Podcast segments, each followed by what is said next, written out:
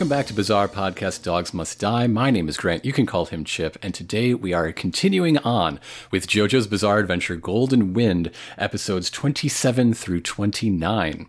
We're really only starting, you know, the last third of the show here, but for some reason, like from this episode on, it just constantly feels to me like, right, we're just about to hit the end. I think it's just because the last third doesn't let up. Yeah, I, I definitely get get that sense that like basically these three episodes cover the four parts, essentially the four moods of JoJo, which is like fight, tension, information, fight again. Yeah. Uh, but but but before we start, I just wanted to say that this is the first recording we're doing after the uh, uh, unfortunate and untimely death of Billy Kametz, the English voice actor for Josuke, uh, who uh, honestly we could not like praise his performance enough. So I just wanted to give a little bit of a tribute here to a, a very talented uh, uh, young man who did not have a very long career, especially if you only count like his named characters. Josuke is one of his first, certainly his first lead role, and that was very recent. Yeah. uh, uh, all told.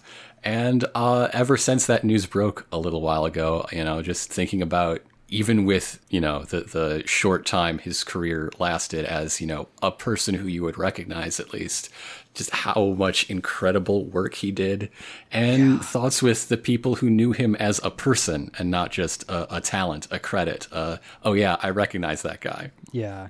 Yeah, I was that was super shocking to see for sure cuz it's like he was what, 35? Really young. yeah yeah really young. yeah. But probably the best performance of a main JoJo so far. He had like the exact energy for for Josuke. Mhm, mhm. Um, I don't know how to segue into this into a man bleeding from his throat and talking to a frog. I did kind of set us up to fail. Yeah. But yes, that is the opening scene of the episode. this fucking show, it can't let you be. You can't be serious. You can't No. even try. No. Uh, Episodio 27, King Crimson versus Metallica. Yeah. Ah.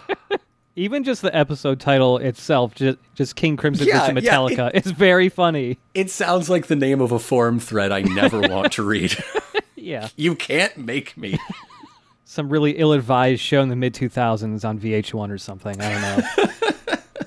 So yeah, we catch up with our fight previously in progress. Listen back to, to the episode two weeks ago, the last, you know, 10, 15 minutes or so, uh, uh, and hear all about Doppio, the sweet boy, uh, getting, getting all fucked up. Uh, and he's on the phone with the, with the the frog phone with the boss, who's like, "Hey, hey, buddy, don't worry, I got you. Did you forget that I gave you King Crimson's arms? yes. And also something called epitaph, which is not in clear bullet points, at least explained in dialogue. Yeah. So so think of it like bites the dust or something. It's a second ability with a second name that uh, uh, King Crimson has, named of course for that one song off of uh, uh, "In the Hall of the Crimson King." Yeah. It is the forehead face. It's it's the angry forehead face. And the that angry forehead face. that- and that is the part of King Crimson that allows him to see the future. Yep. It, it is important that Doppio does not have the part of King Crimson that allows him to uh, obliterate time and be the only cause in a universe of effects. Yeah, yeah. But he can see the future, which is it's not nothing. It's pretty good. Oh yeah. By the way, epitaph is localized to eulogy. I mean, it's definitely on on a theme, or we're, we're keeping the uh, uh, syllable count, the initial. I get it. I get it. Yeah. But the way this manifests for Doppio is not like the world as red tint acting before it acts. No, his hair swoopy, his Kakyoin style hair swoopy. becomes a projector screen Yes. on which he sees the future from behind. It's a it's a rad visual. I love it. He has an AR visor, like uh, heads up display of the future on his his, hair. hair. the backside of his bangs. Yeah, it's great. So that, bring, that brings the OP. And on the other side of that, Epitaph shows Risotto coming and then blending into the rocks. Mm-hmm. Yeah, like a, a stealth camo thing going on here. This whole fight is uh, kind of exactly what I was talking about last week with the, the sort of double act, but in one body. Uh, uh, the boss and Doppio are going to be bickering at some points and coaching one another in others in how best to approach the situation. So now it's the boss's turn to provide advice onto how to use this ability. Uh, quote, You've seen the inevitable. Now you must prepare for it.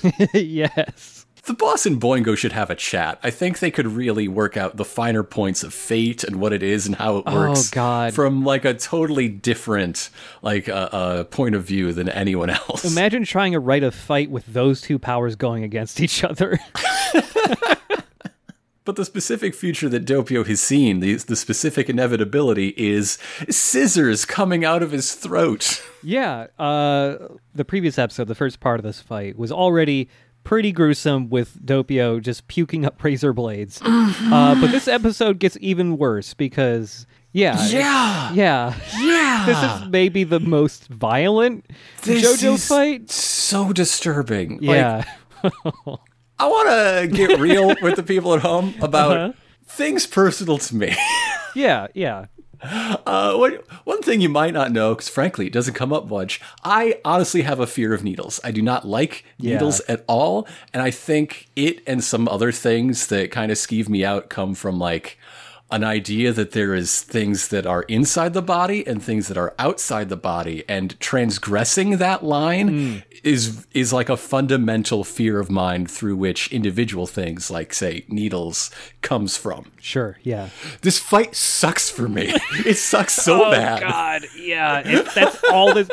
That everything on the receiving end for Doppio is just that. It's outside things being inside things, and then they have he has to get them out again. yeah, it's bad. Ooh, so yeah, he's uh seeing in his hair projector that there's gonna be scissors bursting out of his fucking throat, and these aren't like little scissors. This is a full at full size pair of scissors. yeah, these are like the the shears that your teacher would have at her desk and, and wouldn't let you borrow. Yeah, The, yeah, the like all steel scissors that don't have a grip, just like the handles are painted Yes. black to make you think they do. Yep. So obviously, when Doppio sees that imagery, he backs the fuck up uh, and immediately starts sweating bullets. And the boss, through the frog phone, is just saying, "You're just gonna have to deal with that." There is no denying scissors will sprout from your throat. yeah. what a thing to say. So, so yeah, Doppio's like, okay, yeah, I'll I'll nut up for this, and he rushes ahead and punches powerful King Crimson arm punch to the wrong rock, the rock that Risotto is not active camoed behind. Yeah. Yeah, whenever he does these big sand punches, it's just the floating disembodied arms of King Crimson kind of like attached to the back of his shoulders, like he has a second pair of arms, basically. Yeah, he, he's a, he's a Machamp, is what he is. Yeah, he's a Machamp with King Crimson arms. he's a shiny Machamp. Clearly. Yes, yeah. So yeah, he misses, and Risotto, still invisible, is just saying like, "Wow, that's the closest anyone's ever gotten to punching me." Anyways, uh, there's scissors in your throat now. And there are. Uh, and Doppio's skin is even tighter than Mista's uh, uh, sweater because, boy, you can see every uh, uh, bit of these scissors and the skin wrinkling around them like fucking saran wrap. And he reached. He, re- he reaches into his own. Th- he reaches into his own throat, uh, and pulls the scissors out like he's like using a needle or a pin or something to get at an ingrown hair Yes. and and he pulls them out. He pulls out the scissors from his throat. Uh, I don't. So for the rest of the fight, he's bleeding from his throat, but all the skin is still there. I'm glad Thank it's. I'm glad it's there, but and Risotto is impressed. He is cautious of any man who can anticipate throat scissors. yeah. you know what? Fair, fair. So Doppio goes in for another punch rush, completely whiffs it because Risotto is already like you know slinked off somewhere else in stealth mode. Invisibly, yeah. Yeah. And so Doppio's feeling not good already. he t- he's um understandably having a hard time moving from where he currently is and then he gets another vision of the future which is his whole foot getting cut off. His vision is of himself like crouching and a disembodied foot just sailing away uh, in slow motion in front of his eyes, in front of his present eyes. Mm-hmm. Uh, so he's got to grab that frog again for for counsel. And yeah, he's relaying all this uh, to the boss, and the boss is saying, "Okay, I told you to nut up for the throat scissors, but losing a foot is is too much. D- do something so your foot doesn't come off." And, but Doppio, Doppio's dedicated. Doppio's got what it takes. You know, uh, uh, even though the boss doesn't have a lot of hope considering the position, but he hangs up to the frog because he's got his own plan. Th- this is one of those times where actually I should sit still and wait to get totally fucked up. yeah, if he stands still, he can better calculate where and how Risotto is attacking. He- he's got to conserve his energy. He doesn't want to get fatigued on top of everything else. Gosh. Yeah, and I do like right here and, and a later moment in the fight too. I believe there are times where the boss is telling Doppio to do something, and Doppio just goes, "No!" Like the, the boss can only have like suggest things to the body he inhabits right now. Like he he's a loyal soldier. He will like he will complete his mission, but like the nitty gritty, the the moment to moment details of how that's his business. He's got his own ideas. He's got his own plans. Yeah. And so what Doppio does to try and figure out how these attacks are working and where they're coming from is he just takes the frog phone and just gently places it several inches in front of him on the ground. And then there's just a couple seconds where you're just looking at this frog like just a still frame and then it explodes full of razor blades. this frog just blows the hell out. up. Uh, s- the, perhaps perhaps the frog, the noble frog, is indeed the dog of amphibians. That's why they rhyme. Yeah. Just imagining if Baron Zeppeli was here for this, he would be so upset to see that frog exploding. So, in the briefest, briefest possible moment, as soon as this frog explodes, uh, ending its life of mischief, uh, uh, Doppio flings the scissors like a fucking Xena warrior princess chakram yes. and slices Risotto's foot off, which sails in front of his face, uh, uh, completing the prophecy. Again, very Boingo like. Yeah. Yep. You know, Risotto is shocked that anyone could find him, let alone sever his foot off. Two, ah shit, my foot fell off. And three, uh, having your foot cut off makes you, made his foot getting cut off uh, causes him to drop his stealth, and he he's visible just laying on the ground now. Which gives Doppio time to explain just how the razor stand works. Yes. Uh, it's like a sphere of influence around around risotto. He he has power to manipulate iron mm-hmm, mm-hmm. and can suck out iron from the human body as well. So any iron he uses, he can transform into anything else that is made out of iron. Hence, so he's basically just turning Doppio's blood into razor blades, or turning the iron in his blood into scissors. But yeah, it's it's only a radius, which is why when he was approaching, the frog blew up first. Luckily, he put the frog on, you know, the risotto side. That, Yeah. that was just by chance. Yeah, So now that the frog is dead, Doppio recognizes it as a dead frog. That is not a phone. What a Yeah. ridiculous idea. Where did my phone go? This is a dead frog. But the phone is ringing, so it must be around here somewhere. So he goes back to this little uh, a nest of rocks wherein I believe he found this frog previously. And he reaches inside and he finds uh, some trash cigarettes that someone just mm-hmm. that just wound up here, some beach litterers, and he's like, "Wow, they make phones so small these days." And starts talking into the cigarette that he holds to his ear. Yeah, And so yeah, the boss is congratulating him over the cigarette phone, and Doppio's asking, "Should I kill this dude, or should I wait you to get wait for you to get here?" And so yeah, they talk it about it like this several times in this episode, where even though they're inhabiting the same body, it takes time for the boss to manifest as if he's traveling to the location.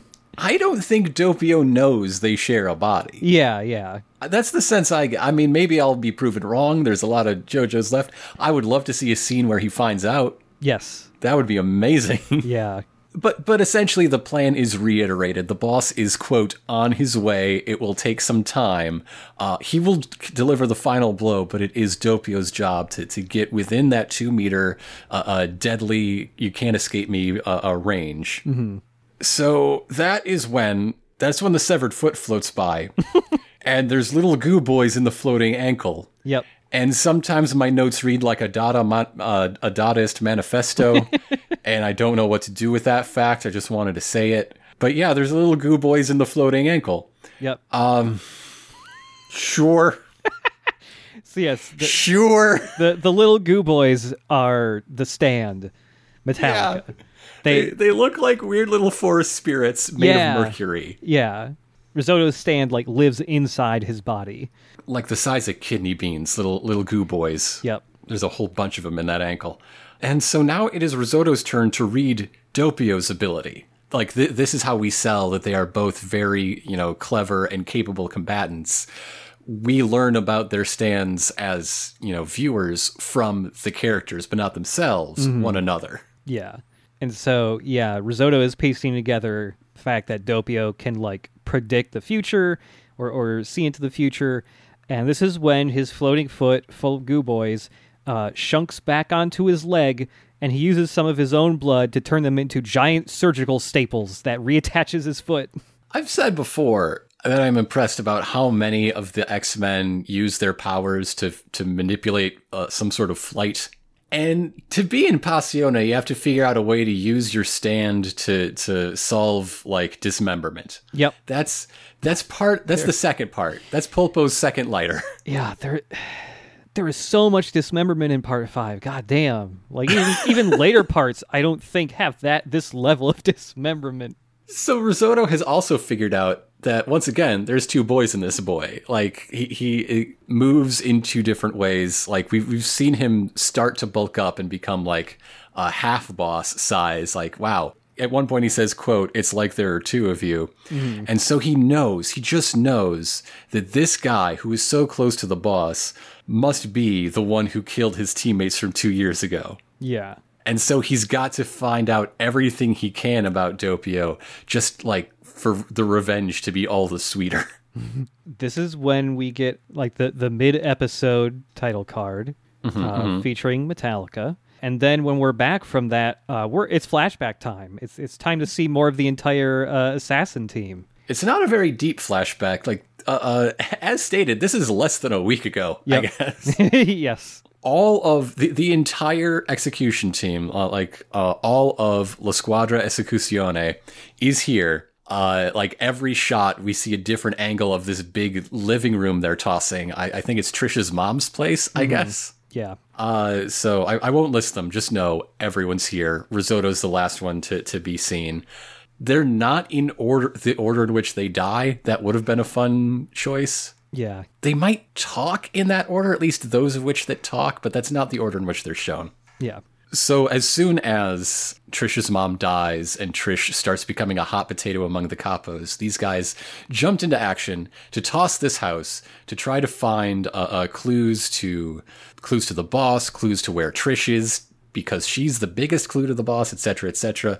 They don't find anything. They do find this picture that all of the recent action is about, but they don't know what they have and don't treat it as anything. yeah. Like going out of the fl- the the flashback, Risotto's kind of re- reflecting on that briefly, on you know how they've all died in in the name of this mission. He's going to be the one to finish it and all this. Mm-hmm, mm-hmm. And this is when Doppio, you know, you know, still piecing together the the powers of Risotto's stand and stuff. Uh, he's figured out how he's making himself invisible because this stand Yes. also has like it's basically magnetic. Yeah, yeah. He's magnetized iron dust in the environment in such a way that it is active camo. yeah. Th- there is like a dot, dot, dot in there that never gets filled in to my satisfaction. Yeah. it just happens. And there's a later example. It's that you don't even need the stand to make it happen. It just happens. Uh, around this point is also when Risotto says, "quote He who cannot control his emotions dies first. I've seen how people die in this fight. That's irrelevant. Yeah. Like I, I believe it is something Risotto believes. It's how he comports himself. But if that, but but if proving that true or false is like the theme, is the moral of this fight, it's not. It's No. just not. Nope. And this is when he goes invisible again. And there's like a. We get another shot of Doppio seeing the future through his hair. And the animation on It's this. so fucking rad. Yeah. The, the epitaph itself, the the face on his face, has not been there for a while. But he just like flips his head around, does a a, a flex, and then it appears like Yeah. he, it's the first step of his magical girl transformation. Yes, there's even like a, a, a pink sparkly that shoots out of his forehead towards the camera. Amazing. Yeah, it really does look like the very beginning of a, a tr- magical girl transformation. There, there are elements of the fight in this episode, and this one might be chief among them. This, or yeah, the uh, um, scissors toss earlier, that uh, are animated with the fidelity of the OP for an action show. Yeah, and yeah. not like the the moment to moment, blow by blow of an action show. Yeah, it just looks really good. But yeah, his foresight is showing him that there's like three dozen razor blades flying at him, or not Yeah, razor blades, yeah. uh, surgical, uh, like scalpels. He sees Risotto is about to do the, the Dio knife attack.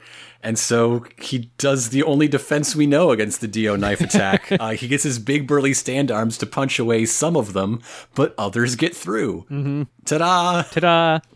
Hey, Giorno, check out your dad over here. Someone's pretending to be your dad. What do you think about that? And so yeah, he gets hit by a couple. He falls to the ground. He immediately gets an, another uh, glim- glimpse into the future where more of them are raining down from the sky. when Doppio uses King Crimson's arms, it sounds like a Tommy gun firing, It does. and I love it. Yeah, it's a noticeably different sound than when they use like machine gun sounds for like Star Platinum. Uh, but so yeah, he's he's all he's able to do being on the ground is just try to roll out of the way of them. And nope, there's one that still gets stuck in his leg. Uh, and then he sees another vision, and uh, it's dozens of needles erupting out of his face. Yep, and Yep. then it happens. Yay! Uh, So now the boss is upset because you know what? if you're in a carpool and the driver slams the, the car into a median, that's sort of what the boss is feeling right now. yeah. Quote, I will not allow you to take more damage. Your HP is getting far too low, Doppio. this whole time, uh, Risotto is just sitting on a rock watching this happen, still invisible. And this is when he starts talking about, like, hey, do you know what happens when the human body kind of runs out of iron? yeah, he is indulging Araki's explainer impulse. He is the voice through which we get explainer time. Yeah. Because he's not just t- telling us about what iron deficiency means, he's telling us about how important it is to eat green leafy vegetables and certain other foods like liver. Mm-hmm. essentially, the, the real takeaway that's like tactically important is that, you know, if I steal all the iron out of your body, that means I'm fucking up your hemoglobin. That means oxygen won't bind to your red blood cells, which means you are suffocating while still breathing Yep. he's basically given Doppio super anemia over the course of this fight Yeah. by turning his blood into knives. and we see this by Doppio's blood beginning to turn yellow, like not all at once. Yeah. You know, you know how if you've been eating like a burger or a hot dog for a while and the mustard and the, the ketchup mix but don't really mm-hmm. blend fully? Yeah. They might have taken a picture of that and used it as the color layer on some of these shots because that's exactly what it looks like. Yep. His his blood is slowly turning this like sickly yellow color. And this is when the boss pops up again in Doppio's head and says, Hey, don't do fucking anything else. I'm almost there. I'm gonna finish this myself. And you can see like random muscles on Doppio's body like slowly twitching and like enlarging.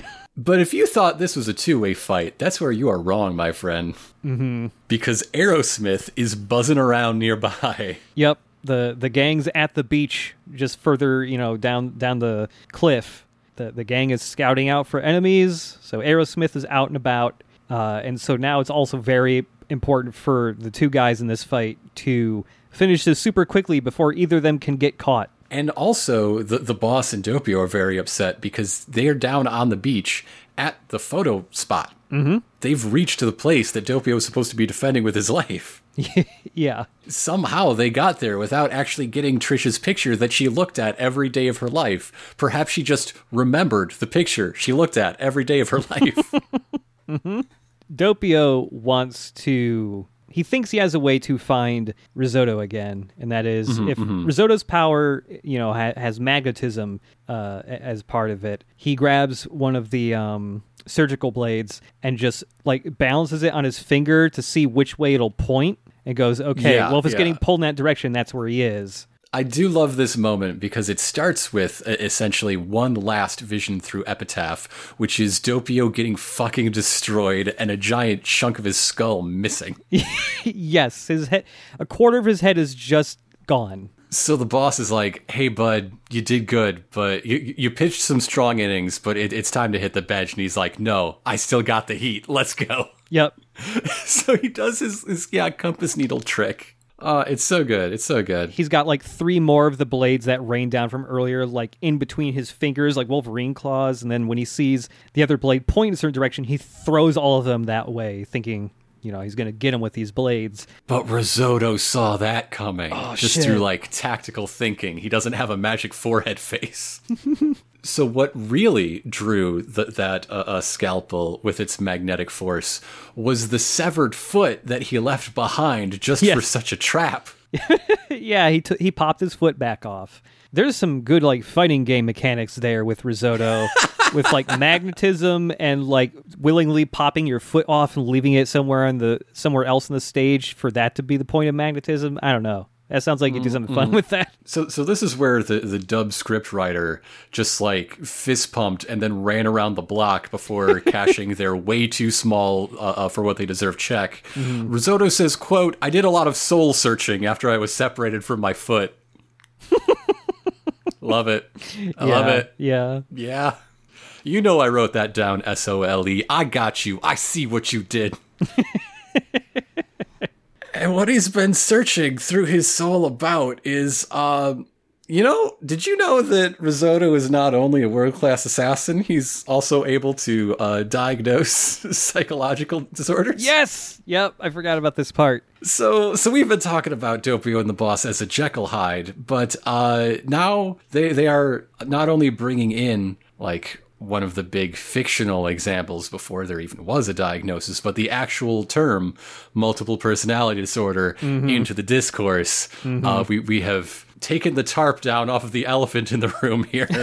Uh, yeah. He he also says that it is an idea that originated with 16th century German philosophers and I did a little wiki diving today and I still don't know what the fuck he's talking about. Yeah. I was wondering what he w- he meant by that. I don't I don't know. I don't know. It's just one of those alternate history things, I guess. I don't know. It, it, it was the 90s. We were actually in the middle of a boom of research and popular interest into uh, MPD or DID. I think the, the term switch was happening right around now, I think. I, I'm not going to talk like I know what the fuck I'm saying, but I will say, man, it, it sure does kind of suck that the only time we see any sort of neurodivergence in this show, it's, and they're all serial killers. Blah. yeah. Yeah. Yeah, come come on, man. Come on, man. Mm-hmm. The only counterexamples are head headcanon. Yep. As with so many things, unfortunately. Yeah, yeah. I want to think about these two as like uh, Jekyll and Hyde, but it's instead saying, "Hey, you remember that movie Split? like Yeah. that movie Split was pretty fun to, to watch, not fun to think about in any sort of its implications uh, uh, or or metaphors or anything." Good looking though, I'll give you that. I, I haven't actually seen Split. oh, okay. Yeah. Oh, and also while all this is happening, a razor blade is emerging out from behind from Doppio's eyebrow as if he had a razor blade tucked under like beneath like behind his eyeball. that part's real Around- bad. around the like brow line temple region. Yeah, yeah, yeah, yeah. so, so he is taunted by Risotto asking, "What face will you have after you die?" Which is a baller last line, though. It is. It is. But, but this fight ends when somebody, somebody forgot he wasn't alone. Mm-hmm. Because as Risotto is stepping forward slowly to deliver, you know, the killing blow to this man who is just a mess of bicolored blood, who, who's gasping for breath that will not, you know, bind to to his cells, ready, ready to lay down the coup de grace. Instead, there is machine gun fire, and he's mm-hmm. fucking dead. Yup. he gets shot like a dozen times in the back by Aerosmith. And and but that's not all. The boss is awake, motherfucker. Yep, the boss is here now. So those scalpels that Doppio threw mm-hmm. sailed off the cliff and landed near the gang on the beach, and they went, "What the fuck? There's an enemy here!" And as Doppio did JoJo's trick. Doppio Yeah. did JoJo's trick. this is a pretty good JoJo's trick. I like this. You know, so Aerosmith started searching for enemies, and only one person, Risotto, showed up on their radar because it searches, you know, for for breath and, and all that stuff. And uh guess who ain't breathing at all because they have no iron in their body. Since his super anemia is preventing respiration, he's he's does not show up on the on the boop boop swoops radar, mm-hmm. and so and so Risotto is blown apart. Big meaty chunks fly off of him, one of which hits the boss in the head. Carrying the active camo with it and fulfilling the prophecy of a missing, ch- not a missing chunk. It turns out all along it was an invisible chunk Yep. of his head. yep. And that's the end of the episode. What a fu- the the sheer power and force and turnabouts that you can cram into a one episode fight, Right? one and a half. Fine, I'll give Sure, you that. sure. But still, but still though. Mm-hmm. Episodio Ventotto, beneath a sky on the verge of falling. How poetic. Yeah. So yeah, we get a recap of the end moments of that fight. Luigi wins by doing absolutely nothing. so let's Okay, sorry. Go ahead. Am I wrong? No, that's why it's so funny. so let's check the scorecard here on the execution squad. Narancia killed two. Yeah. The boss killed two himself. Mm-hmm. Uh, you know, way back in flashback times. Two for Bruno, three for Giorno. Okay. Nar- narrow, narrow win for Giorno. Yeah. I mean, and if you want to put in uh, uh, Squalo and Tiziano, if if you add them as like honorary members for like cutting in line before Risotto, then then Narancia goes straight to the head of the pack. Yeah, damn. I mean, when you think about it, his stand is probably like it's a small plane that shoots fucking infinite bullets. like it even has me, fire bombs. Yeah. the fire bombs have never killed anybody, but they they're fun. yeah, even like Mista's got you know limited ammo. He has a very big hat. That's It- not true. it- that's true. So yeah, after that that recap here, the gang on the beach and and Narancia just saying, "Hey, I got something. I just shot someone to death." So yeah, they're down on the beach. They know about the photo. They have uh, uh, correctly guessed that the photographer is the boss way back when, all those years ago. And Bruno is in a hurry to get this fucking done, while Abacchio is pretty uneasy. Mm-hmm. Because Abacchio's saying like, okay, even if this dude's dead, we literally just stopped fighting a guy who was stronger when he was dead. So I do not feel comfortable being the sitting duck here right now. yeah, Um, you know the, the the three of them here on the beach are trying to figure out like, do we go up and look at the body and poke it with the stick to make sure it's really dead? Because like, it might not be. the The rest of the gang are in the turtle, and so for this to work. Bacchio is going to immediately start on rewinding time with uh, with his stand. Because it takes a long time to go back 15 years when Yep. you don't even know which date of 15 years ago you're aiming for. So he's got to like go really, really fast and then scrub through the year. yeah. And I love the part where it's like Bruno is asking Abacchio how long it's going to take, and he says, you know, like almost two decades is going to take like it like eight to twelve minutes or something like that. And then Bruno just says, "You'll get it done in five. It's not how my stand works. he watched a lot of Star Trek. It's fine. Just just let him have this. Yeah. So yeah, Bruno and uh, Narancia are going to go check on this this dead guy, uh, this this dead guy's body. While Narancia sends a, a little bomber to go talk to the turtle Yep. to summon the other three to become Abacchio's bodyguards. Yep. How far away is the turtle? Too far.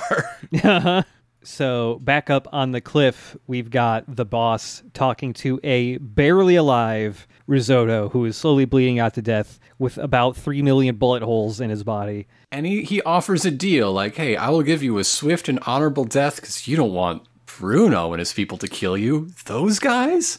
Come on. Let me handle this as long as you give me my iron back. yes, he desperately needs iron, and he's he's really trying to sway Risotto with the the talk of like, hey, don't disgrace all of your dead buddies. You know, don't go out to the the enemy like this. You fought with honor and all. Like he's really trying to butter him up so he can get his fucking iron back. Uh, and Risotto starts mumbling something. The boss can't quite hear him, so he leans in to hear what he's saying. And this is when Risotto grabs him, pulls the boss's body uh, like in front of his as Aerosmith comes in for an extra volley of bullets. Yeah. And his last words are, I'm not dying alone, which like Risotto has only really been a character for what this this one fight essentially. But okay, he also tortured an IT guy, fine. But, Yeah. but he's got some baller lines. That's a good good line. Yeah, he's great. So yeah, Aerosmith just starts firing almost point blank at the boss and Risotto. Because it's been hijacked. Yes, that's right.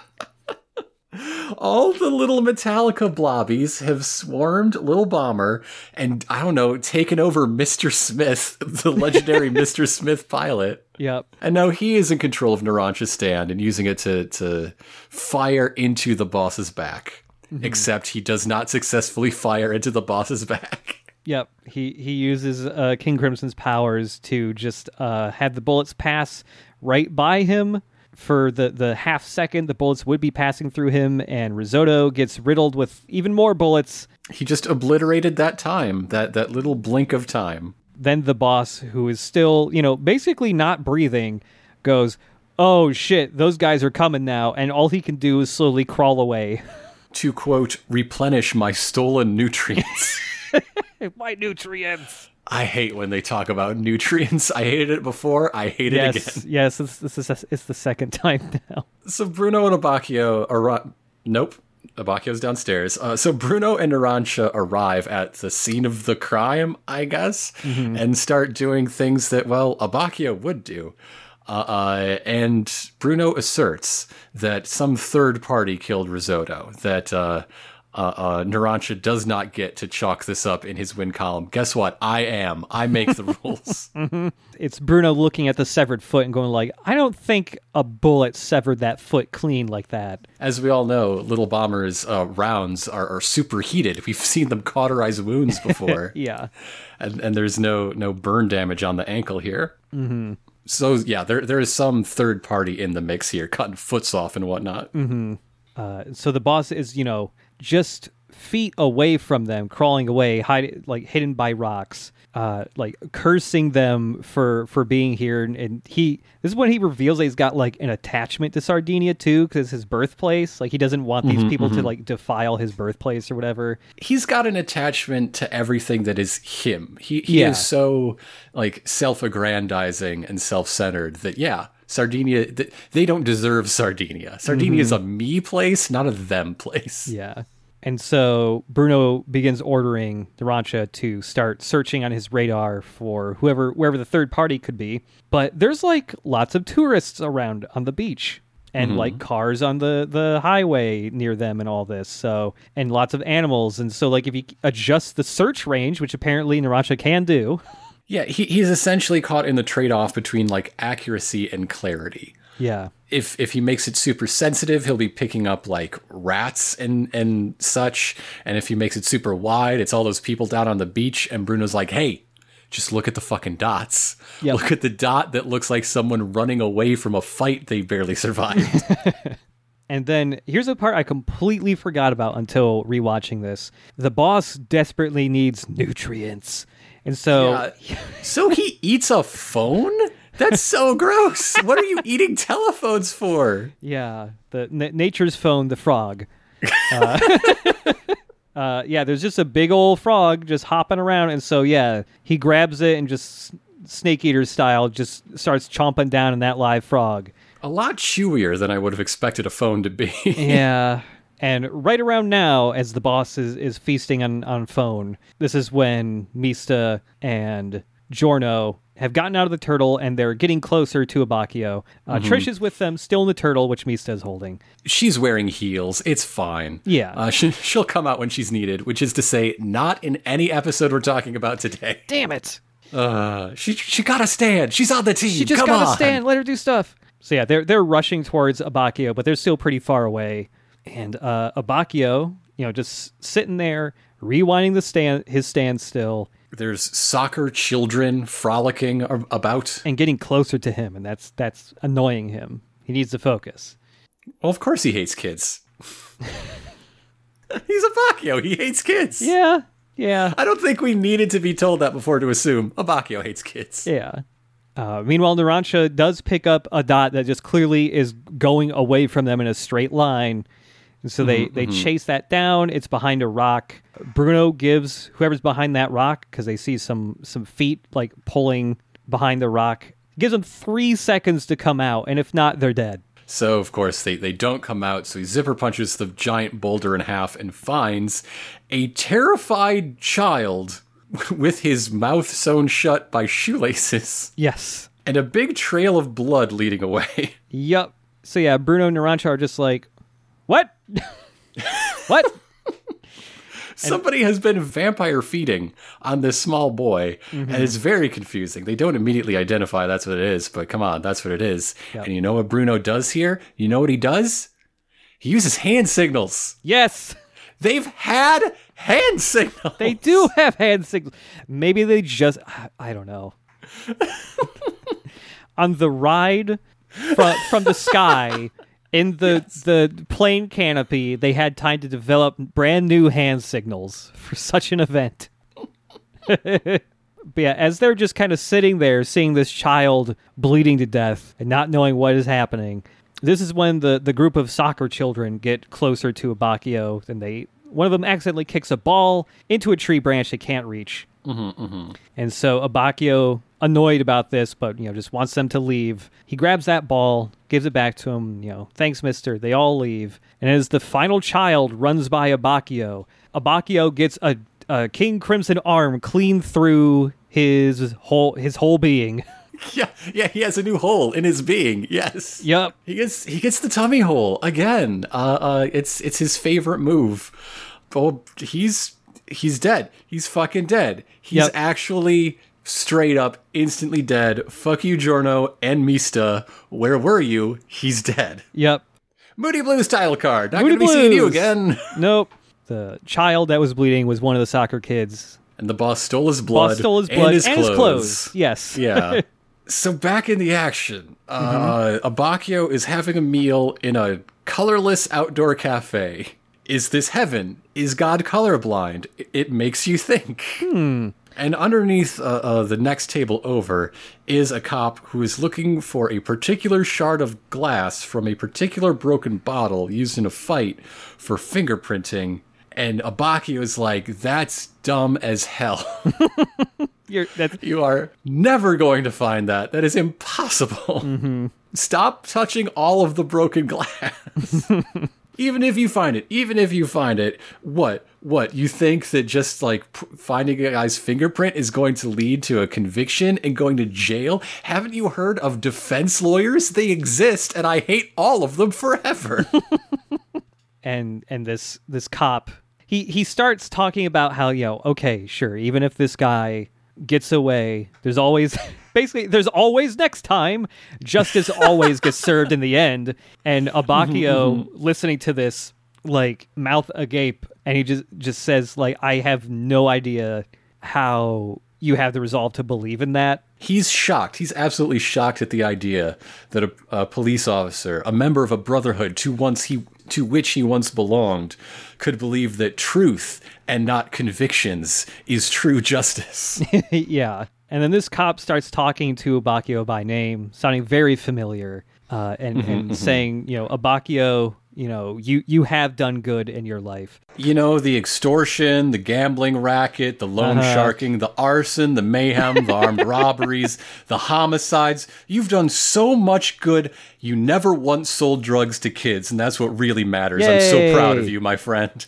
And this is when it's it becomes very clear that the, the cop talking to Abacchio here is his partner that he accidentally got killed all those years ago. When Abacchio realizes this, this is when all the color in the world floods back in. Mm-hmm, mm-hmm. And there's also like a bus on the other side of the road where Abacchio's is like, I gotta go, I gotta go help my friends, I gotta get on this bus. And this is when the his, his partner tells him like, you came here in that bus and you can't like go back on it. You're fucking dead, dude. I can't wait to see what are the other four people he will meet in heaven, Mitch Albom style. yeah. But but yeah, back in the land of the living, the the rest of the boys, you know, round up around the body with a big round hole, and uh, of course, of course, they it's time for big manly feelings of strong manly grief. Yep. And Narancia is locked in in the stage of denial, demanding Giorno do something. "Quote before I kick your ass." yes. Yeah. Jor- Giorno just puts his hand on Abacchio or, or near it, and you know, no life energy. Abacchio was just instantly dead when that he got mm-hmm, punched. Mm-hmm. Bruno is continuing to blame himself for all setbacks, as always, mm-hmm. just like on the plane. Br- Bruno begins walking away. Like we we had we all have to get out of here. It's way too fucking dangerous. You know, this is my error that I made. And as Bruno's walking away, you know, you get some of that man pain close ups where he he's doing everything he can to be to to maintain composure and not shed tears, and he's butting his lip so hard it's bleeding. And that's never going to bleed in his current state. As a dead man, he's a he's a zombie. I'm telling you. but it's especially hard for him because the crew isn't listening. They aren't. Well, specifically Narancia, mm-hmm. you're supposed to be bottling your emotions. Be a real man. Yeah. Be an emotionally stunted man. Instead of screaming at me that this is not the way to, to honor our brother. Yeah. And so yeah, Narancia is actually letting all these emotions out and and crying. Like he he tried to go after Bruno, falls over and on the ground, just like pounding the ground, crying, uh, just bawling. Right before Narancia fell over, he was like flailing around and accidentally knocked Giorno over, and Giorno falls onto Abacchio's uh, body, which pushes him shoves him to the side just enough where they notice something, and that's uh, Abacchio's holding a little stone in his hand. Yeah, he's holding like a little shard of some sort of stone, and they're like, "What is? What is? What is this? What is this?" And Giorno says, "Oh yeah, I, I can find out. Let me touch it and turn it into a bug, and then tell that bug to go back where it came from, where it will turn back into a stone." And that shard is a little sliver of this stone monument where like the the picture was taken. Mm-hmm. That that that's what Trisha's mom was like leaning by around this whole site of the action. I don't know what it's a monument to. Who cares? Mm-hmm. Uh, the show certainly doesn't. Now, now they notice there's a giant hunk of monument missing mm-hmm. in the shape of a human face. Yes. So at some point, at some point, Moody Blues finished its scrub of that year, found the face it was looking for, and then slammed its head and hands because they're about to get fucking fingerprints off of this rock. Yes. so hard that it created a negative relief and like they will s- shortly pour like plaster in it to t- take a mm-hmm. molding to take a casting of it Yep. to make a, a, a boss bust that has fingerprints it has fingerprints. It has fingerprints. why, why don't we see that i want to see a flashback of moody blues just decimating itself Yeah. Because, like, the last time we do see Moody Blues, it's just on the ground and it's, you know, just it has cracks all over it and it's basically just disintegrating. uh, Yes, they got a boss bust. and and as they they walk away there there's you know the ghosts of our our two cops in the clouds twice two different uh, uh, versions of cops in clouds Yep. We we get Abacchio with his partner, and then at the very end of the episode, we we get the the golden sky and and the beautiful clouds, which this time are kind of forming a bed that a sleepy, smiling Abacchio is resting on. Rest in peace, Abacchio. So episodio 29 get to the roman colosseum i wonder what the new mission is so uh Narancia and mista are are starting off by running off a hill Mista has Coco Jumbo cradled in his arm like he's going for the Heisman. Good for him. And the other three are inside Mr. President, while Giorno is looking for the boss's face and fingerprints in all of the databases. yes, they they've got a- access to like all the different criminal databases, uh, searching for the boss. We're still in like originally written 1998 times, so this is before CSI. Uh, again, I want to say that like JoJo's Bizarre Adventure certainly did not invent like going through criminal databases that have faces that go blah, no match, you know.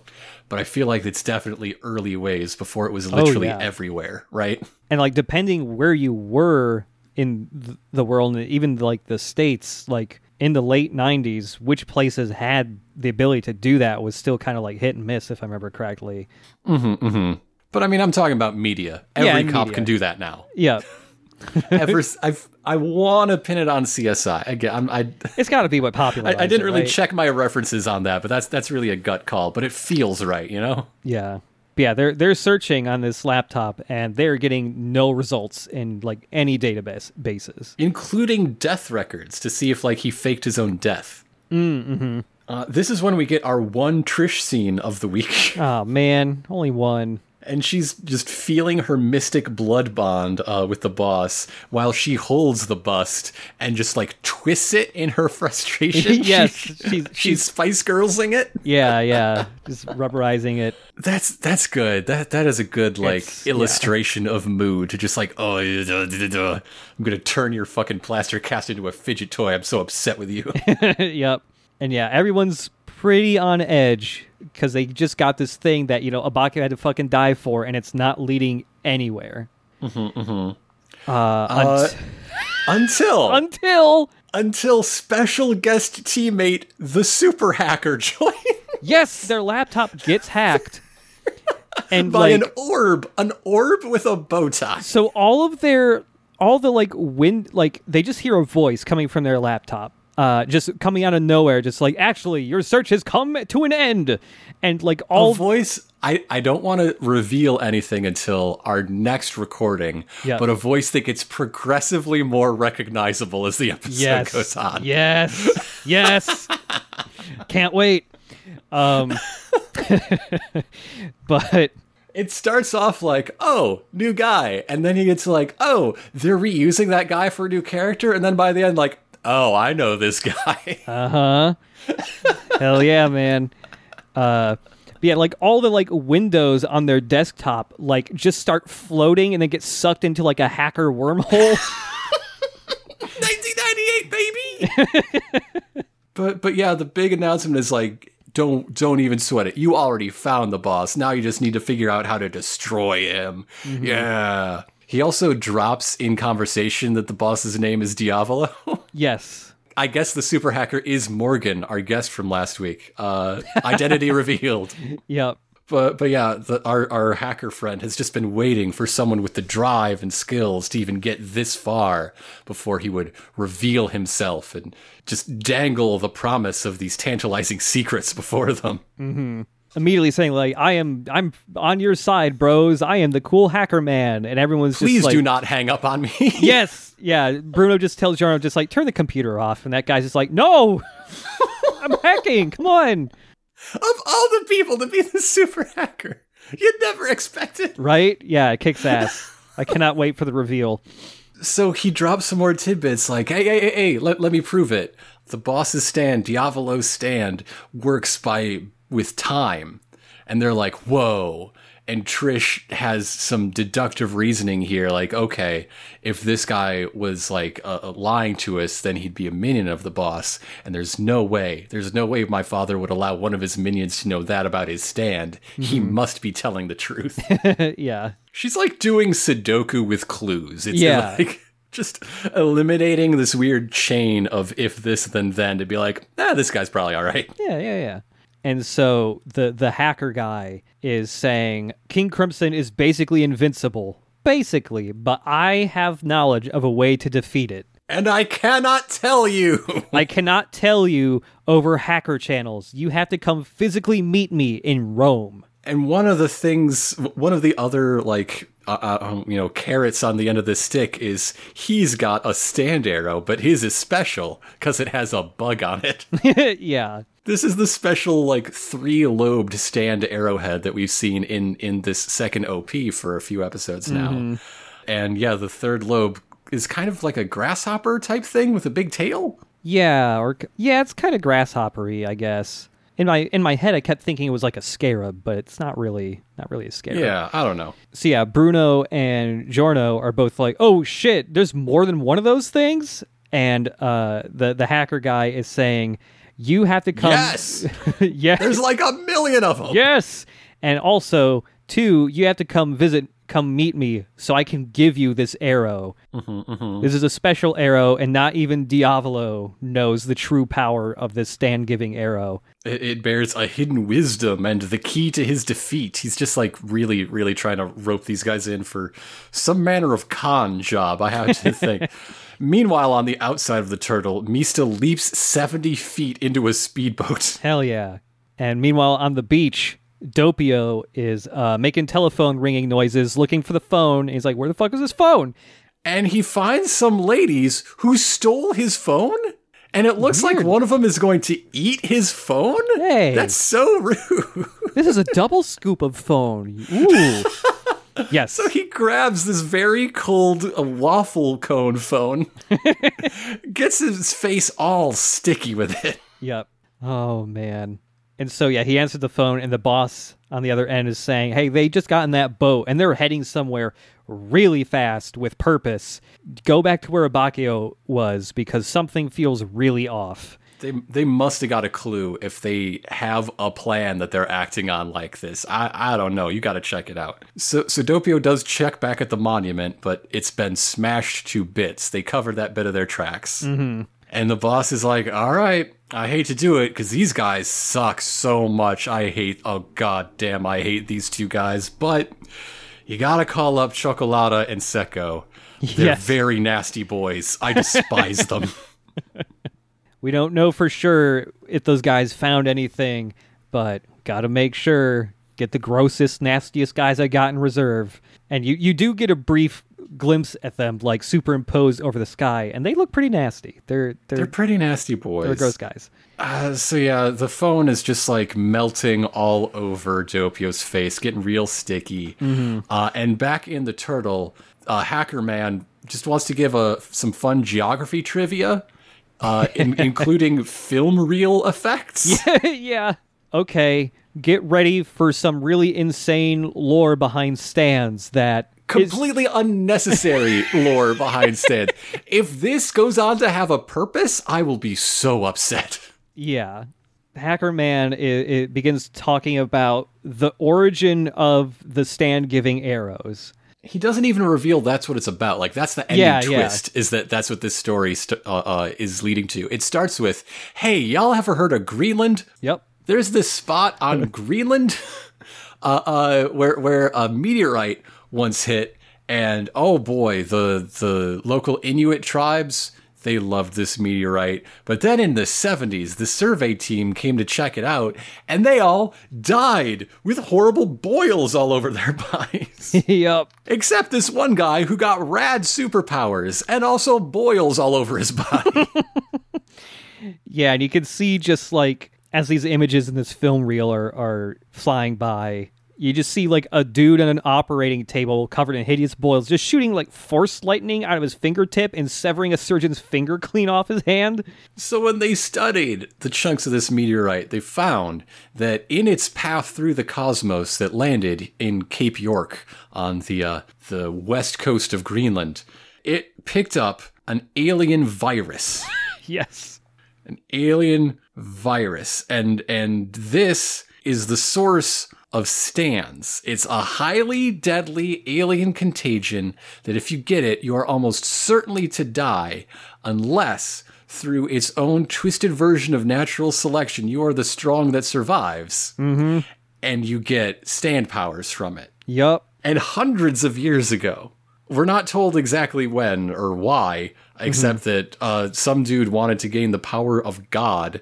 Some ancient guy made a bunch of arrows out, out of this stuff, out of this this meteorite, and that's where all the stand arrows came from. Mm-hmm. Does that include the one inside the mouth of Black Sabbath? Who could say? Who could I'm say? not going to say. Oh man, it's so like out of left field when I was watching this first time and just learning that Stan's the byproduct of an alien virus. So, so I don't know if the specific expedition mentioned in that story is real, but there is a Cape York meteorite. In fact, there are three. It, it broke up into three pieces on impact, and the Inuit people did use it historically as a source of iron for cold forged arrowheads, oh, okay.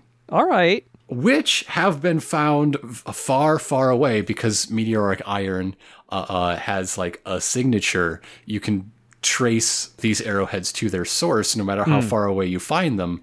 And so it, it is like evidence of deep, deep prehistoric trade networks Oh, because we have always lived in a world system. that's cool. You have to remember that the emperors of Rome and the emperors of China exchanged gifts. Like mm-hmm. the, the world has always been interconnected. Yeah.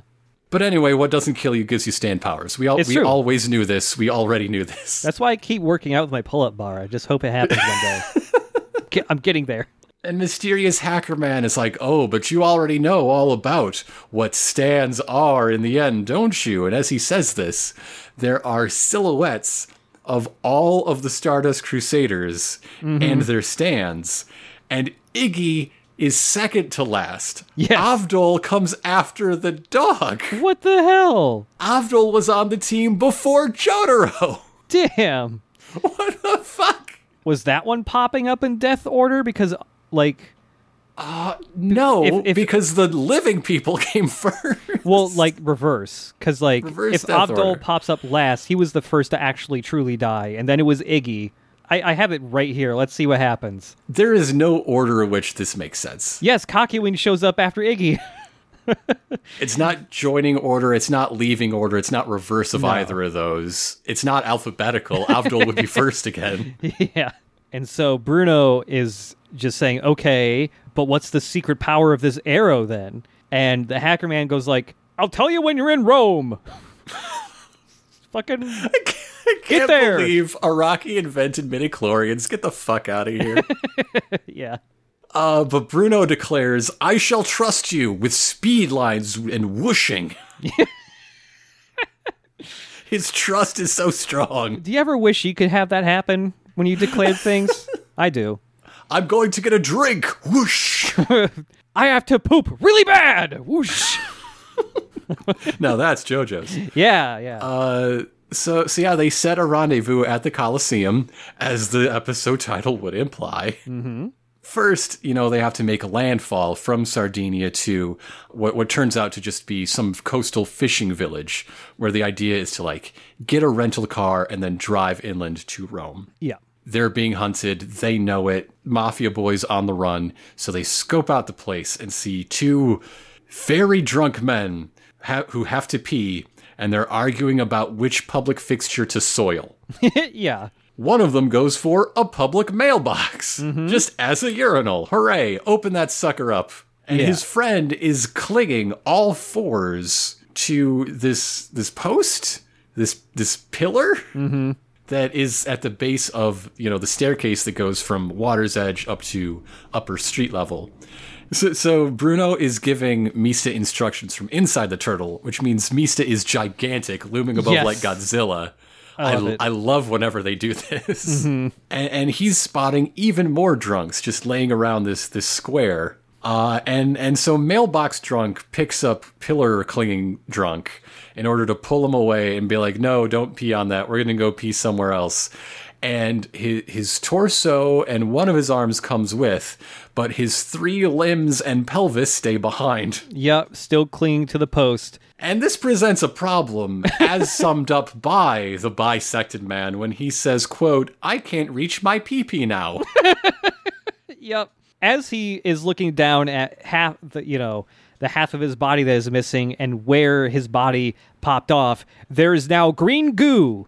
hate it when I get green goo. So for some reason, Mailbox Man vaults over him Yes. I guess in shock. in terror, I, I would probably jump. I don't know. and as he falls to to uh, uh, the ground below from being halfway up the staircase, his leg turns into a mass of algae Yep. and then just totally crumples, unable to support his weight upon landing. Yep. This is enough for Meese to decide, ah, a stand attack. I must, I must bend down and grab the gun from my boot. And when he does, there's goo on his hand. Yep. Uh, and this is when we see the two nasty boys spoken of earlier. The who- nastiest boys. Nasty, nasty. We get a good look at both of them. One of them is holding a video camera recording Mm-hmm. all the mayhem that's going on. For pacing reasons, let's talk about one today and one next Sure. week. Yeah. Because cuz one of them does things and the other doesn't. yeah, sure. So, so Cioccolata, who's going to be doing things, has okay. You know how Risotto has a jester's hat with balls hanging off of it? Yeah. What if that was just hair? What if your hair was in the style of jester hat with with balls on the end of the, the dangly bops, mm-hmm. Now this I want to see a hairstylist pull off. and it's all green? Yep. He is wearing a an interesting version of of a, a priest's frock, I guess. Yeah. in that it's a long coat with tails and a high collar and an embroidered cross over the chest. However, the, the chest ends at his navel and so does the coat. It is a midriff mm-hmm. bearing priest's vestments. and the cross is in blue and has some like brocade going on. Like in the manga, it's supposed to be see through, like you're supposed to see chest behind it. But in the anime, they simplified it. It's just a black design on a solid blue uh, uh, cross. Yeah. Aside from that, it's a pretty normal outfit. Aside from all those exceptions. He's also got like green face paint on, like on Yes, his nose yes. and forehead and down his cheeks, and uh, purple lipstick. Uh, his English voice played uh, Kyusuke, the dad in Horimiya. Okay. Uh, and he was also Odin in Record of Ragnarok. Hmm. While the Japanese voice, if you want to see a movie, an American movie in Japan, you are going to be hearing this man's voice because he dubs for Mark Ruffalo, Christian Bale, Karl Urban, and Tom Hardy. Oh my god. If you are hearing this man, you're having a good time, probably, especially if it's very corny. Uh, if you are watching a corny, high budget movie, you are hearing this man. are any of those actors in the same movie together? And does that they guy must be. They must These are be, five right? prolific men. does that mean that guy gets double billing? Has to do both of them? At least according to his Wikipedia page, he did not dub any of those five big names in the same movie, but he did play two roles in Riddick. Oh wow. Okay. He was Karl Urban's character in Riddick, but also uh, uh, Santana, originally played by Jordi Mola in Riddick. Okay. So there you go. All right. So yeah, the two nasty guys are just watching the mayhem as dudes get green goo on them and then like just fall to pieces, uh, videotaping it all. And we get a, a, a mid-episode title card. I'm not sure what it is because Netflix doesn't have subtitles for it. I think it might be explaining Doppio's abilities. Yeah, it is a, a sort of explanation of epitaph and, and what it is to have half of a King Crimson, Prince Crimson. Yeah. Uh, and we when we come back from the title card, uh, this is when we get uh, a new flashback so that we can learn a bit about Cioccolata, who is 34 years old. Basically elderly in anime terms. Yep. And a former doctor fired for malpractice because he killed so many patients. Yep. And then uh, Passione said, "Ooh, look at this guy. We should probably hire him." And that's that's when he got his stand. Uh, see, the thing he would do to satisfy his sadistic urges would be to misdiagnose people so that they would be slated for surgery with him, and then he would skimp on the anesthesia so they could wake up during surgery and watch him slice them apart. Cause he's a cool dude. yeah. Like, okay, okay, even the boss doesn't like him. I get it. But this is just gruesome for gruesome's sake. You yeah, know? it's really over the top. It doesn't go to like Angelo places, but it's just so ridiculous. I can't take it even a JoJo degree of serious, you know? Yeah, it especially because even when he was a surgeon, he still had the jester like hair and the makeup and stuff. Like he still looks like a he still looks like a clown, but like a clown doctor. Not a doctor for clowns, a clown that is a doctor. And it just comes off like the origin story for a twisted metal character. Yes, yes. Like if you replace this with FMV footage of the exact same thing, like it would just be a, a, a twisted metal cutscene. there is a fine line between JoJo's flashback and Twisted Metal cutscene, but there is a line. There is normally a line, and we have crossed it. Uh-huh. But we're not done. No, no, we have to flash further back to when he, he was 14 years old, volunteering at nursing homes and convincing the residents to commit suicide.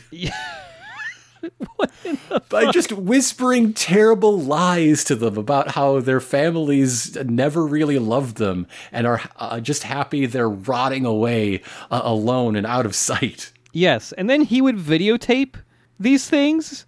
Mm-hmm. Like And collect them. He yeah, collected them. Yeah, And by the time he had killed nine people, he thought, and I now shall become a doctor. I I don't know. It, it's probably because it was just drawn off model. No one it didn't doesn't matter at all. But the size of the cassette tapes on his shelves made it look like he filmed everything on beta tape, which is funny to me. Maybe he's got really big hands. Maybe yeah. Quote, no activity brought him more ecstasy than observing death in action. Mm-hmm. Why don't you just watch JoJo's then? It happens all the time. Like every episode, basically. Nowadays, yeah. So we also get a bit of a sub uh, s- origin story for Secco here, which is of course short for prosecco. We have chocolate and, and wine. What a lovely day. Yum. Uh, uh, and he is, you know, Cioccolata's assistant. But they met when he was a patient who survived all of this, and I would have to assume enjoyed it to some degree. Back to the present, Doppio is now on a plane, filling in the boss on an actual phone for once. He's Insane. holding a phone ha- receiver in his hand and, and telling the boss everything that's transpired, touching base, everything they need to know, and getting his fresh orders, which is to follow behind and whoever survives this fight, kill them because like okay hopefully cioccolata and secco get the job done but i'm sick of them they're fucking gross and i don't want them in the mob anymore doppio you have to, to clean up and kill them too Yep. and I, I do like while he's on the phone, he's seeing King Crimson out. Like his reflection in the window in the plane is King Crimson instead, talking at mm-hmm, him. Mm-hmm. Yeah. And like okay sure sure the, what the boss actually says is you know if they uh, uh, through the course of this fight they might learn something from from bruno and his boys no we all know the real reason he just doesn't like them No, no. What is to like? Nothing. And then ah, this is the best punchline, perhaps, in all of Golden Wind. Uh, because the phone call ends and Doppio hands the phone back to the little girl he borrowed it from because it's not a real phone. It's like a little plastic Fisher Price play phone. yeah. it's so good. It's really funny. And so she takes it and is like, hello? Is there, is there really somebody here? it's so good. Yeah. I love it. Oh, I love. Oh, it's so good. It's. I'm. I'm glad Doppio's making friends too. He's so good with kids. He is. He would have figured out a way to return that soccer ball without dying. So now back back in the action with Mista and Narancia. Uh, Narancia's just going, "What the fuck is that goo in your hand?" And Mista has no idea what the goo is, other than it's bad and I don't like it. Narancia sends little Bo- uh, Aerosmith up into the sky to scout it out, and everyone nearby is dead and covered in goo.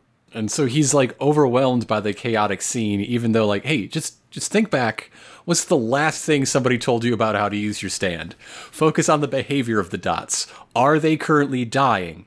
If so, ignore them. Mm-hmm.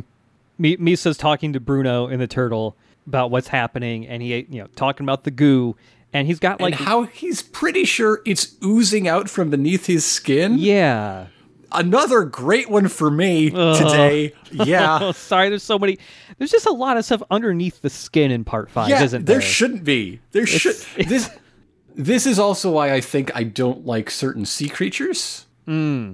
Like if you look at an octopus from the right angle, you can see right the fuck inside that thing. Oh, and I yeah. hate it. I It's- hate it so. It makes my skin crawl. It's disgusting. Yeah, I don't like Yes. it either. Especially when you start getting to like the deep sea stuff. That's translucent. Mm-hmm. Yeah, bad. My wife is trying to tell me that I'm wrong and that they're God's most perfect creature. No, that's jellyfish, but they're like second. I don't like jellyfish either. They're cool. So everybody is is trying to figure out what to do. This is clearly a stand, but how does it work? How do we get around it? How do we protect ourselves from the the goopening? And uh, Giorno pipes up to say, "We shouldn't move until we figure out exactly what's attacking us." Yeah, but you always say that though, every time. Yep. You should just have a hand signal for that. Everyone would know. Mm-hmm. So Narancia is not taking that advice. Yeah. He's no one's out at sea. why don't we just find another place to land and park the boat? He hops right back into the boat and immediately explodes into geysers of mold. Yep. And now Mr. President is getting all moldy inside. Yep. And it's getting inside Mr. President too. And, and I, I saw that on MSNBC. Uh, so Mista, Mista is the one who pieces it together here. Mm-hmm. This stand attacks by elevation. You can't go low. yep. but it seems too late for it to matter. See, he figures this out when he reaches out for Narancia, and he's just got like a whole windmill arm motion, wide, wide arc as he, he reaches out and down in super slow motion. And as soon as his hand hits like level, level with like uh, uh the ground, you know, straight out, and once it goes like one degree lower, there's algae mold goo on his hand, and that that's when he's like, ah, ah, I've got it. E- Everyone's getting moldened, and it's not just Mm-hmm, mold growing on people. It's just like high, like highly pressurized jets of mold are spewing out of their bodies.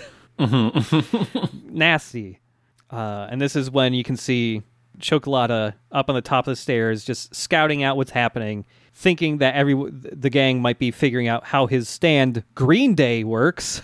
Yeah, yeah. Uh, I mean, we haven't done a lot of like talking about the bands being referenced because, like, what is there to say about Metallica? Everybody knows what Metallica is. Yeah. What is there to say about Green Day? I have something to say about Green Day. Uh, go ahead. I have so much respect for uh, uh, musical acts that evolve and change over their lives continually or, or every few years. That's that's incredible. Everybody loves Prince. Everybody loves Bowie, right? Mm-hmm. I personally adore a band that says, fuck it, no, we are the thing that we were and we always will be forever. I went to an offspring show and they still sell bucket hats, all right? Oh I my God. respect the hell out of that. You know, you know what I hate? A band that changes once. Hmm, yeah. That's that's what I think when I think about Green Day. There's like pre 2003 and post 2003. You do it again. Do it again or shut up and go away. Oh man. Uh, so Green Day, the stand Known as green tea in the Yes. localization. is kind of like a watermelon or weird cactus man wearing green armor. Okay, okay. Here's what I th- think of. I think, okay, uh, a bank robber ski mask, but imagine if it didn't stop uh, at the neck. Imagine if it kept going all the way down to the toes. yeah. and then you put some armor with a tummy window on top of that. Mm-hmm, Yeah. Just totally encased in armor, so you only see that like pinstripe uh, or or like cable knit texture on like uh you know the bust, like clavicle up, Yeah. uh, uh torso below the pecs, top of the thighs, and feet. Everything else is this pale green, like like a pale mint armor, and he's got bright red glowing eyes coming out of his ski mask face. yeah. Oh, and also his fingers are the um the goof fingers. yeah, Yeah. Yeah. The uh the the fingertips they just end in holes like they're going to shoot bullets. And he's also got little mist vents uh, all over his shoulder plates and in two rows of his noggin. His, Yep. yeah, the very top of his head is very like cactus like. Yeah. And yeah, it's just spewing out weird mold gas all over the place. And now, like, Giorno and Trish are having mold spewing out of their bodies. Trish's thigh just bursts open. yeah. That's gross. not good. I don't like that. And this is when Giorno looks at his moldy, gross hand and thinks, I once read about a type of mold that infects bugs. No, you didn't. Fuck off. You did not. No, you did not. I think what he actually says is I I read about this mold or something like that. Not not like a mold that affects bugs, but a Yeah. mold that does this. And no, you didn't. No, you didn't. Yep. Giorno's just like, hey, this is a mold that affects you only when you move downwards. Okay, uh, and he names it. He names it, so I looked it up. Uh, uh, the mold is called Entomophaga grilli, and it is real. Okay. It is a real fungal parasite that affects grasshoppers, and it changes their behavior. What it does is it forces grasshoppers to climb up high and cling tight in, in its like last uh, uh, stage of, of the infection cycle. And then the grasshopper dies way up high, as high as Oh, the yeah, grasshopper yeah. can go, which then means that the spores, as they spore open, Mm-hmm. uh, uh, will will hit a wider patch of, of the, the ground below in which they will grow and, and get more grasshoppers. It gets grasshoppers when they're low and makes them go high. Giorno has poor reading comprehension. Uh, uh, this also has been used as a natural pesticide if you've got a grasshopper problem, except it's really bad at it Yeah. because you also have to have like the proper growing conditions for this fungus and there's a little bit of luck involved even so and like you know we're we're trying we're we're trying to to kill pests for for profit but without poisoning the earth mm-hmm. what are you going to do but Giorno's like, okay, no, no, no. This makes perfect sense. This makes perfect sense that it kills this way because all of the dead people are sporing zones. So by killing a lot of innocent bystanders, it's, artificially increasing the stand's range. Ah, yeah. Aha, aha, aha. This also goes back to in the plane, the boss is like, that dude's going to kill all of Rome. Doppio, you have to stop him after he finishes killing my enemies. And this is when uh, Narancia goes, "Oh shit! I'm completely covered in mold. I gotta throw the turtle up and away from me so it doesn't get even moldier." But he's so far gone. He's so molded up that he can't throw the turtle very well. In fact, his fingers come off when he tries. Yes. And so now the turtle is is flying and soon to fall and get super molded. And this is mm-hmm. when Mista goes, "What if I shoot the boat and make it explode and propel all of us upwards?" Yeah, yeah. So Sex Pistols redirect all, all the shots into the gas tank. It explodes. Uh, uh, lift the shockwave lifts Narancia and Coco Jumbo up onto land. And that is when Bruno pops out of the turtle and, and like takes charge of the situation. Mm-hmm. And Cioccolata ends the episode by doing the smug anime man thing. yes, interesting. Let's see how this plays out. yeah. That thing anime villains really need to stop doing because You're cartoonishly gross. I cannot Yeah. take you seriously. Could you at least do something less generic while we're at it? Please, please. yeah. That's that's it. That's the end of the episode. Uh, I was talking about this. I was talking about this with Elena earlier. As as I've mentioned before, I try to get some of these things in my head by explaining them to an audience of one. Yeah. And so the question she raised was, how does Green Day interact with erections? Oh. I mean, for one, all three of them are fathers by now, so that's one answer. But no, after describing Mista's arm extension test that twigged it with him, she came up with the following theory. If one achieves an erection while uh, uh, in the range of the stand Green Day, one must maintain it permanently, or Yes. else their dick will fall off. Yes. That that is Yes. exactly how that would work. Nine years married to this woman. God, it's like some weird version of speed, but you're just constantly taking dick pills so that you never lose your erection because otherwise it's going to fall off. At, at least until someone just kills this horrible man. Yeah.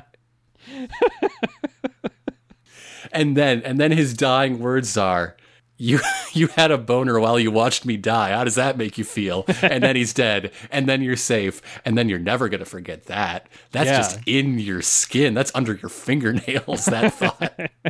Oh man. Uh, she she also uh, thought that the Arrow meteor virus uh, was way more like the black oil from X Files than midichlorians, and you know what? She's right. She's Yeah. fucking right about that. Yes, yes.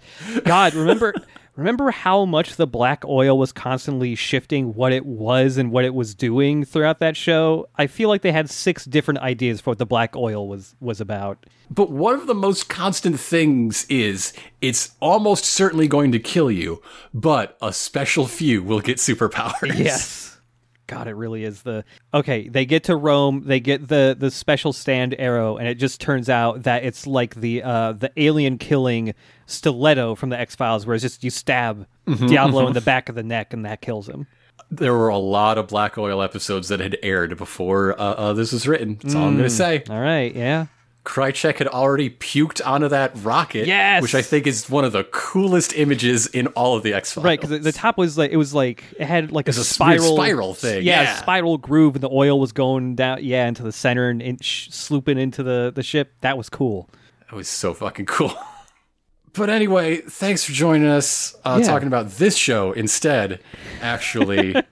in our most, hey guys, I just read a magazine article set of episodes of all time, Yep. we are getting to Kojima levels of that vibe. Oh man.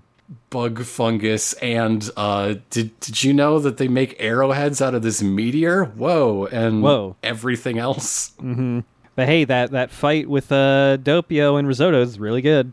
is good. Is good. I mean, there's a lot of good stuff in here, but there's Yeah. also a lot of like, wow, wow. You can you can see it. You can see it. You can, yeah, totally. Uh, but yeah, next week we'll be back with uh, three more episodes, which is the, the localized version, at least Green Tea and Sanctuary parts one through three. There's three more episodes of this guy. I got to put up with this guy three more times. I'm with the boss on this one. Kill him. Kill Yep. him faster. Get rid of this bad bad man. Maybe he'll be interesting next time. I don't know. Yeah. I either want him interesting or dead. Well, he's gonna be dead at least. Oh, yeah. So I'll I'll, I'll get my wish. Uh, but yeah, until then, see you later. To be continued.